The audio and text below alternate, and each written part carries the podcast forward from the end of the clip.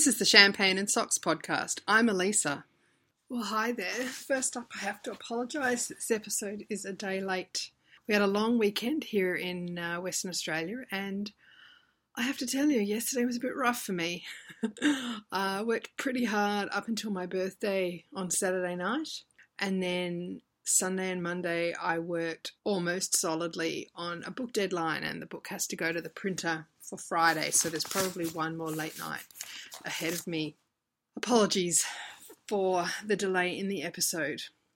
As promised, I'm going to talk about my crochet blanket project. I can't actually remember how I came across the pattern. I know when I ended up at the Purl Bee, which is Purl Soho's website, I went through all their free patterns after already deciding to do this crochet blanket and found a really cute baby jumper pattern, which I actually knit last June for the baby. I must have seen it on Ravelry, I guess. The crochet blanket is called Bear's Rainbow Blanket. It's essentially a granny square. What I really liked about it is that the edges are all bordered in white.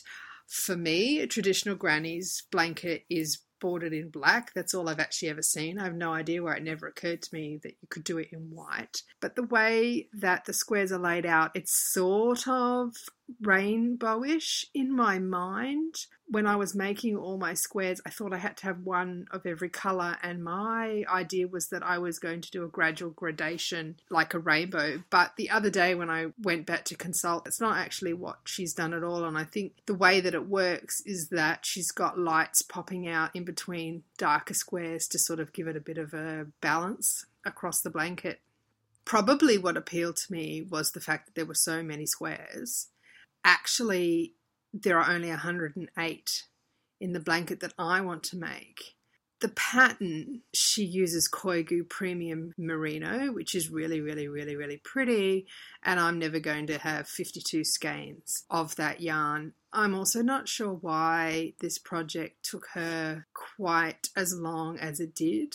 She said it took her several years, and I guess even at picking up and putting down a project, I must work faster than that. I really loved the idea of the koigu and just, you know, because that's just such gorgeous yarn.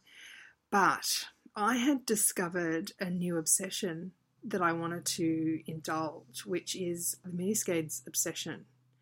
When I signed up to Knit Crate, I saw that they had a mini skeins add on, which was either five or ten mini skeins per knit crate. And they were usually in one of the two yarn companies that was that month.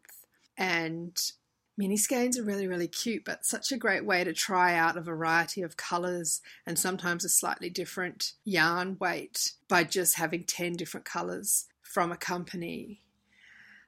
But I won't lie, mini skeins are just really, really cute. And so I was buying them and had no idea what I was going to do with them, but they were just so cute to look at. And I was like, well, Lisa, are these like a yarn installation and are you going to need some kind of way of making them look pretty on the counter over there as a display? Or are you actually using them? And then this blanket came along and I was like that's perfect because one mini skein usually about 60 yards makes one square. Sometimes I got two squares out sometimes I didn't but I have kept all my cast off pieces for something else that I'm going to do. So this totally justified my subscription to the Mini Skeins add on for Knit Crate.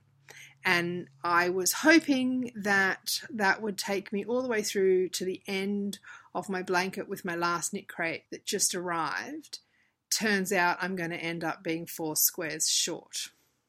So I've got 10 more squares to crochet and then I'm four short and I'm probably just going to hunt around and see if I can make up the four. I also ended up just starting to do borders and I'll show you the photo that I took when I laid out all my finished and unfinished squares to figure out if I had enough for the blanket. It's a work in progress. I am actually hoping to finish it really soon. Whilst I really like working on a project over a long period of time, can you tell? I also want to move on to other things. And I'm not giving up my mini skein obsession. I have just found some other really cute things to do. In fact, if you're over on Pinterest, the Space Cadet Creations Pinterest page has a board just of suggestions for mini skeins. Lots of projects where you can tie in your mini skeins with one other color or you can use a gradation because of course they have the ombre series where all her colors work together and you can actually do a gorgeous gradient across her colorways. I'm kind of intrigued about making a jumper out of mini skeins and that might be what I do next.